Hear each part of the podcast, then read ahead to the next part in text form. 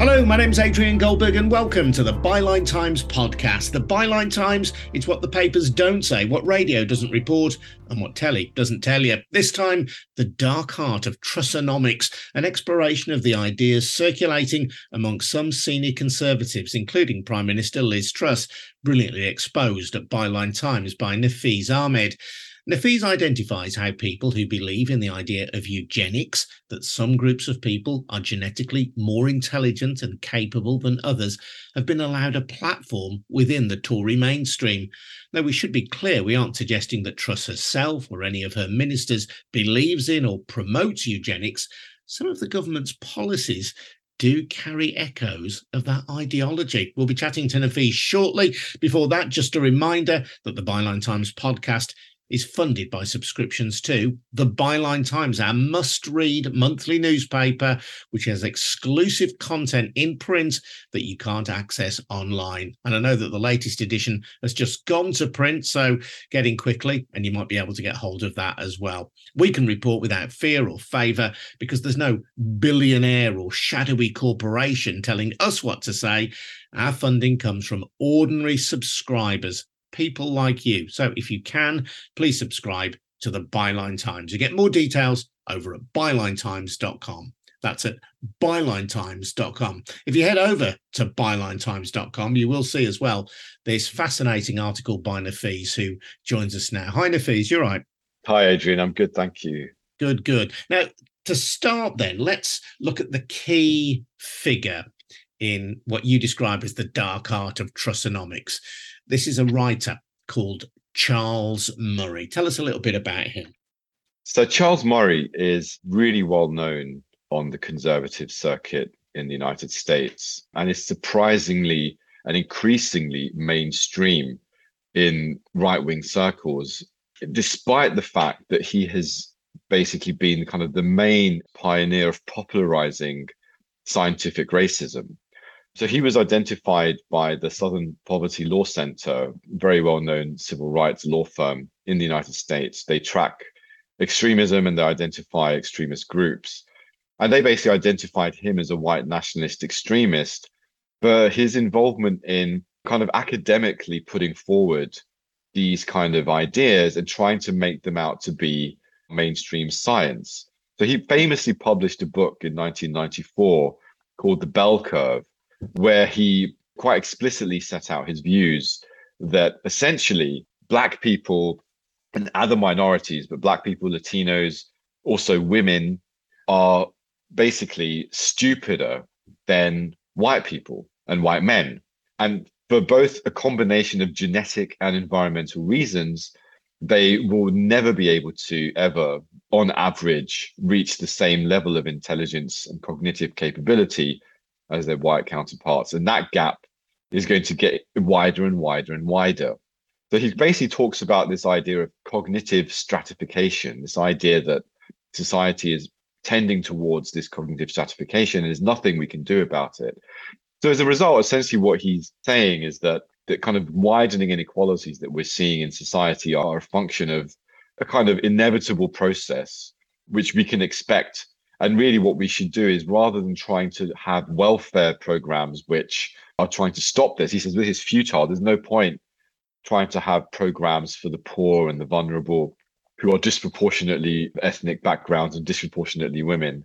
Really what we need to do is can kind of control and manage that inevitable situation and do things to minimize the impact of this kind of growing underclass on society. So you can imagine what then follows from that. You know, if, if you've identified an underclass who are self-perpetuating and, and are cognitively inferior, then you're going to think that the best way to advance society is essentially to promote the, the kind of the privileged networks of largely white men, because those are kind of these self-selecting groups that are kind of actually deserving of their position that they're in and have higher cognitive abilities. And that's why they're in the positions of power. So that perpetuates this idea of, essentially naturalizes these widening inequalities. And then it advocates things like, really, we need to minimize the birth rates of these populations. So minimize the immigration of foreign populations into these kind of societies, because they're going to bring their inferior cognitive capabilities with them. And we don't want that. So you can see how this discourse perpetuates a lot of the traditional extreme side of conservatism, not necessarily all of conservatism, but it's becoming more mainstream, this idea that we need to kind of manage and separate out, you know, this underclass. And if we don't do that, there's going to be a crisis that emerges. Yeah. And in terms of Liz Truss's and Kwasi Kwarteng's economic policies and the recent mini budget, it was notable that there were supporters of the idea that inequality is back, that rewarding the biggest earners with big tax cuts whilst giving smaller tax cuts to smaller earners was the way that things should be, that inequality is okay. Now, of course, it would be absurd to think of Kwasi Kwarteng supporting the idea of eugenics, and Liz Truss does not overtly support the idea of eugenics. So it's it's more nuanced than saying that these people have adopted Charles Murray's policies as Conservative Party policies, but that notion that inequality is somehow baked in to the way we are seems to be part of, of how they see the world. I think what's interesting is, first of all, if you look at the book Britannia Unchained, authored by uh, Truss and Kwarteng and, the, and several others, you can actually get a glimpse of the economic ideology that they are implementing now, where they're essentially taking a wrecking ball to even many of the traditional kind of market economics approaches. As we're seeing, there's a huge conflict between what was proposed in the mini budget and the way the city and the market are seeing things. They're saying that these things don't add up. There was actually a fantastic review of Britannia Unchained in Byline Times by uh, Sam Bright, who, you know, read the whole thing from cover to cover and has really highlighted some of those ideas. You know, some of them are quite famous now. The idea that British workers are idlers, there's laziness is endemic amongst the working class. Again, the idea that these structures of inequality are to be expected. And we've seen this reflected in the mini budget to the extent that the focus overwhelmingly has been on not trying to lift all boats. I mean, this idea of having economic growth and then it trickles down. I think what's really struck me about the mini budget, where were the avenues of even trickling down? I mean, even that was kind of just ditched, and it was just, well, let's essentially do various things to throw money at the richest class of people in Britain. And there wasn't really any thinking about trickling down at all. There wasn't any thinking about what are we going to do about the fact that so many ordinary people are going to be so devastatingly impacted by the convergence of crises that we're seeing in, in kind of energy and cost of living and, you know, food and all the rest of it. But nothing, you know, no, no plan to kind of lift benefits, for instance, in line with inflation, no plan to agree that wages should be lifted in line with inflation, just no interest in that at all. And it was being struck by that, that because I'd been reporting on Charles Murray and the influence of his work before, and it did make me wonder whether there was a connection. So I, I was actually surprised to discover how close the connection was and how deeply Charles Murray has actually impacted conservative thinking on both sides of the Atlantic. And here we're talking about a book that was published in nineteen ninety-four, which was hugely controversial in the United States, received a fair degree of coverage in the U K as well. And you've identified that Charles Murray has been welcomed with open arms by think tanks like the Institute of Economic Affairs, another prominent conservative think tank, Civitas, and has been given a platform on many occasions by these organisations and indeed by Rupert Murdoch's Times and Sunday Times as well. So it's not as though Murray has been pushed to the sidelines or ignored in the U K. He has been given succour by organisations with which Liz Truss and other senior cabinet ministers are closely associated. That's absolutely right. And I was quite shocked to discover, and I think certainly some people knew this, but I was shocked to discover that Charles Murray had been welcomed into the highest echelons of the Conservative Party. I mean, in nineteen eighty-seven, this kind of flirtation began, and I think the Sunday Times under Rupert Murdoch, I mean, Rupert Murdoch is a big fan of Charles Murray and his He doesn't always put out the books that he likes, but he's several times recommended Charles Murray's work, recommended one of his books on Twitter and, you know, other times.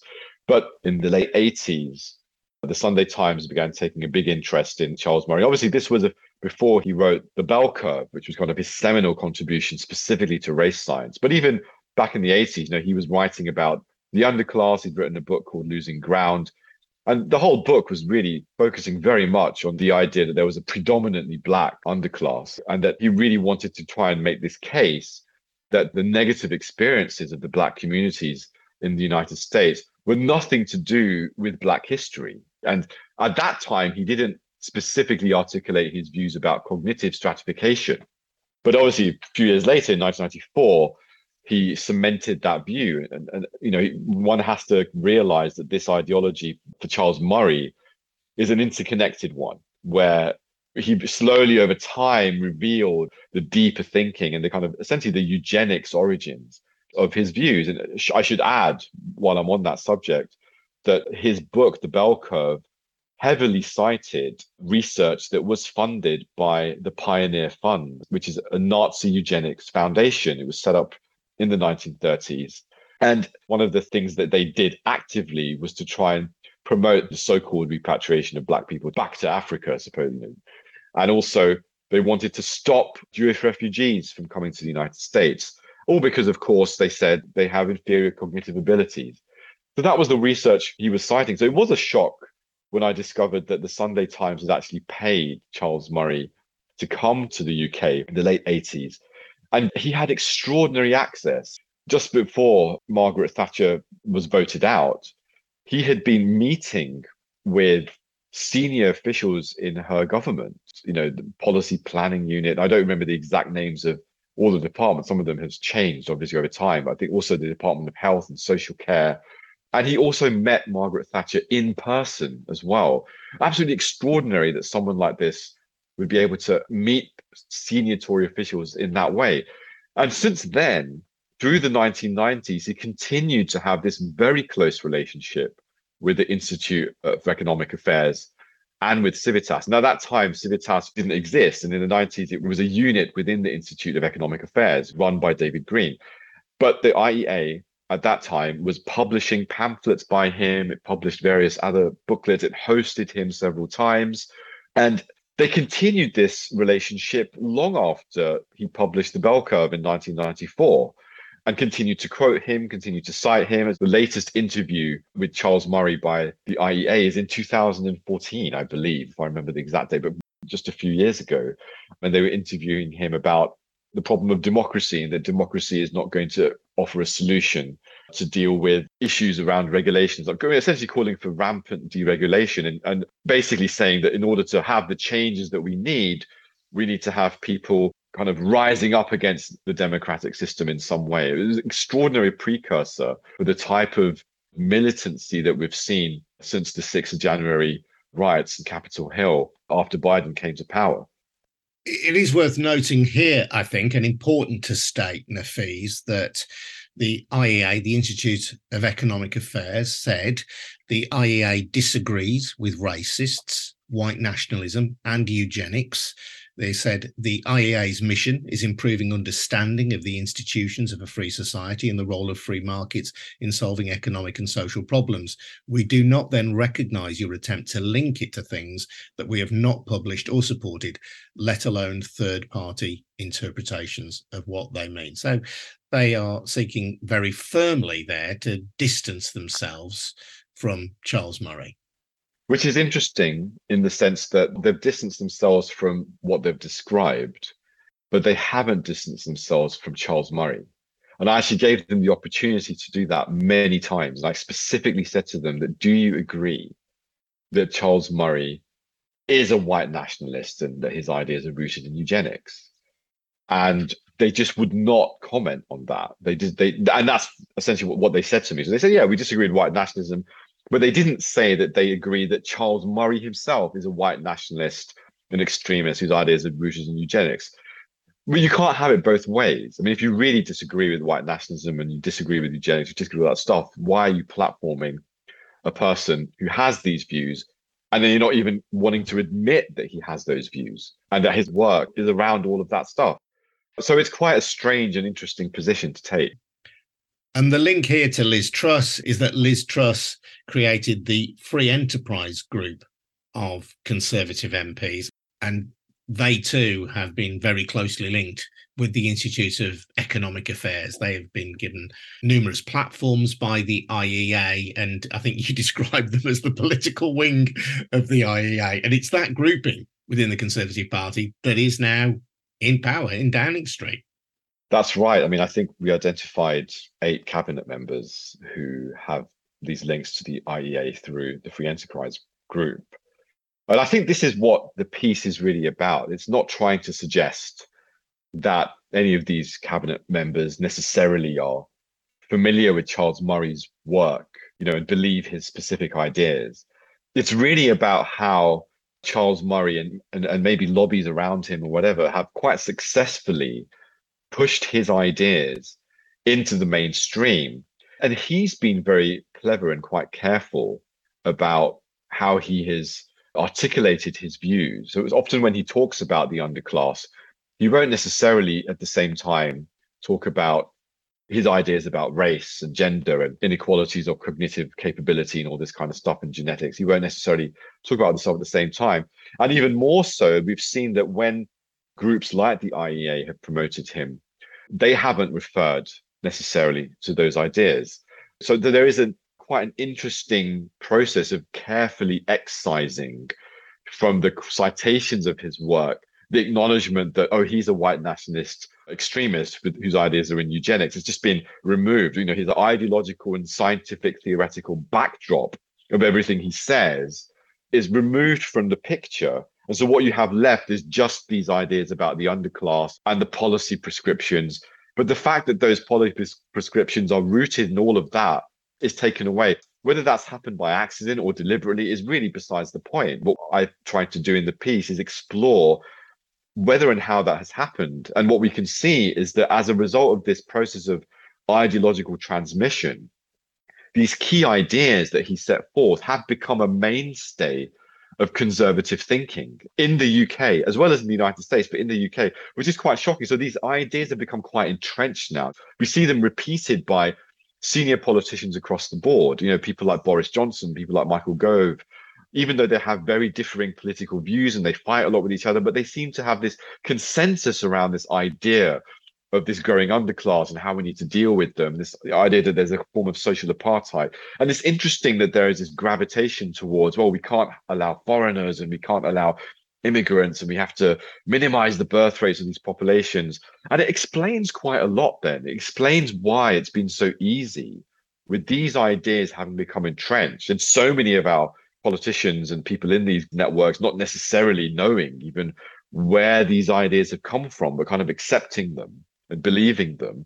The party, not just the Conservative Party, but the Conservative movement in the U K has become susceptible to radicalization. And, you know, people have done polling of the different views that Tory voters hold. And many of them are quite strange. You know, people believing things like there are Muslim no, so sorry, non-Muslim no-go zones where, you know, non-Muslims can't go because they're dominated by Muslims, or other ideas like, which are similar to the far-right Great Replacement theory, this idea which has inspired many of the recent white supremacist attacks, for instance, in Christchurch, New Zealand, so on and so forth, that this idea that there are this huge influx of immigration from foreign places, largely kind of Africa and, and Muslim places, which is replacing indigenous white populations in Europe, and, and therefore kind of posing this mortal civilizational threat. Again, the fact that this idea, polling has shown, has become more and more mainstream inside conservative circles, that many people actually believe it. You know, ordinary people who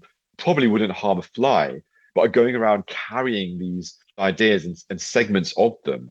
And I think understanding the role that Charles Murray has played at this high level and the way in which some of these Tufton Street groups, you know, very powerful lobbies, have a very kind of influential role in the thinking of the Conservative Party, that they have built on his views really is quite disturbing and raises a lot of questions about the direction of the Conservative Party and the Conservative movement in general, and why it's been unable to really kind of, you know, do the graft of kind of rethinking its economic orthodoxy to kind of have a different approach that could actually work. Instead, we see this kind of addiction to these very stale ideas, which we're seeing time and again they're just not working. And Mark Littlewood, who's the Director General of the Institute for Economic Affairs, has previously told Byline Times that he does not believe in the idea of racial differences in I Q or a biological basis for race, and he believes that racism should be called out. What I think you've identified that's really interesting, as you say, Nafeez, is that even if Conservatives are unaware of the underlying philosophy of Charles Murray, they've reached the same point ideologically when we talk about the prescription for the U K's ills. I think it's just worth finishing with the thought that the supposed scientific basis for Charles Murray's bell curve has been significantly undermined. The idea of eugenics, of inbuilt supremacy or inferiority is abhorrent, I think, in its own right. But even the scientific or alleged scientific underpinning of it has come into disrepute. It's interesting because I think what we're seeing with Charles Murray, the work that he cites to support his views was very old research that went back to, as I said, a very specific kind of lobby in the United States that had these very real links to Nazi scientists at the time when crimes were being committed. So that's the first thing. And, and since then, that research was heavily discredited by the scientific community. And for quite a long time, biologists and geneticists had kind of moved on from those ideas. And I think by the nineties, you know, you still had a small cohort of people, and you know, there is still a small cohort of people who believe this stuff, but they're becoming smaller and smaller as time goes on. But what's very clear is that when Charles Murray wrote his book, there was still, I think, a bit more of a kind of a chance as far as the scientific community. You know, maybe we'll find out that genetics is responsible for all of these different things, and we're going to prove that how genetics determines all this, and then we'll solve all our problems and blah, blah, blah. But since then, even more so, you know, since the nineties, these ideas have been increasingly shown to just not add up. I've quoted several studies in the piece. Some, some of them are meta-analyses, which are studies of studies. They look at the whole literature. Some of them are a bit more focused and looking at some of the latest developments. But all of them are in very prestigious journals and by very well-known neuroscientists, biologists, geneticists. And essentially what they're saying is that even if there are some correlations between genetics and certain capabilities, the problem is, is that a lot of those correlations can still be shown to have potentially environmental causes. We don't have any solid data which shows that it's only genetic or it's only environmental. That blurring of the boundaries hasn't really been resolved despite decades and decades and decades of research. So while there is still an ongoing debate and there's still lots of room for progress and more understanding of this stuff, more or less, I think that there's an emerging scientific consensus that this is essentially a dead end. We're not really going to be able to show that this particular gene or that is, is necessarily going to enhance this particular level of I Q. And all the efforts to do that has literally been a waste of billions of, of dollars. It's just not gone anywhere. Nafeez, great to speak to you. Really fascinating stuff. And there's loads more. I would encourage people to head over to byline times dot com and read your article in full. We've only sort of scratched the surface of this story. It's big, it's deep, and it's hugely important. So thanks very much indeed to Nafeez. And just another example of why, if you can, you should really be supporting the Byline Times. Great journalism, great insight. If you can take out a subscription, head over now to byline times dot com. Subs start from as little as three pounds a month, and you're helping brilliant journalists like Nafeez. And hopefully, if you like this podcast, you're helping this podcast as well to stay on the air. So head over, take out a subscription at byline times dot com. I'm Adrian Goldberg. This has been the Byline Times podcast. We'll see you again soon. Cheers now. Bye-bye.